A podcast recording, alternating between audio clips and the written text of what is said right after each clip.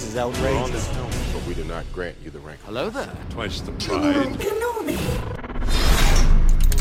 honored if you would join us. Hey guys, so in today's continuation of the new Dooku canon comic, we cover the story of Dooku after his turn to the dark side, where no one knows he is a Sith Lord just yet.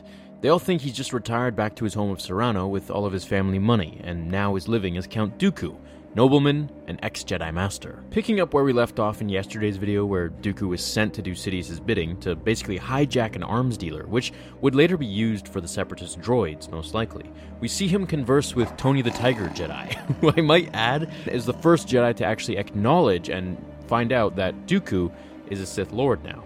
Now, as Sidious basically tells Dooku to befriend this Jedi Knight and get to know him a little better so that he doesn't foil their plan, Dooku does exactly that and says that he's going to help the Jedi with his mission that the Council has sent him on. So basically, the Jedi is sent here to infiltrate this arms dealer, where Dooku is there to infiltrate him as well, but obviously to take advantage of him and take all the guns for himself, or rather for the Separatist army. Dooku basically spins it like this He says, My young Jedi, even if I weren't concerned for your safety, I do have a rather sizable financial investment on this world. As they leap over skyscrapers to get to the place that the Jedi leads them to, they are immediately ambushed. As Jedi Jak'Sin slices the door, him and Dooku are immediately hit with blaster fire. Walking in, they realize that this was a place held with armory. Drop that lightsaber! We're surrounded, aren't we? For the moment, says Count Dooku as he grabs his red lightsaber and ignites it. But I don't believe the moment will last. What? As the Jedi looks in astonishment, he doesn't have time to process what he just saw.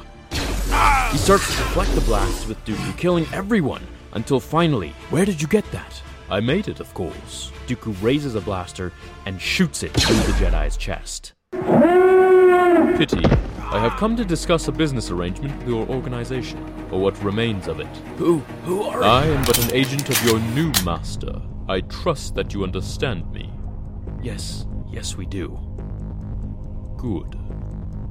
And basically, that's the end of the comic. Dooku leaves back to Palpatine, and he has control of these guns now and all this armory. So we know what they're going to be used for, and I would really like to see a continuation of Dooku's story in his comic, and I'm really hoping that we get some more information on him in the new Qui Gon book that's going to be coming out in just a couple months. I've been excited for that book for about a year now since they announced it, and I'm definitely going to be covering a whole ton of content from it because you know Qui Gon is one of my favorite characters. So I hope you guys enjoyed this little video. Uh, rest in peace, Tony the Tiger Jedi. I, he was pretty cool, but you know, it's kind of strange that he's a tiger. But I mean, hey, it is space. There's tons of different, tons of different species and stuff like that. So have an awesome rest of your day, and I will see you in the next episode of Star Wars Theory. Until then, remember. The Force will be with you.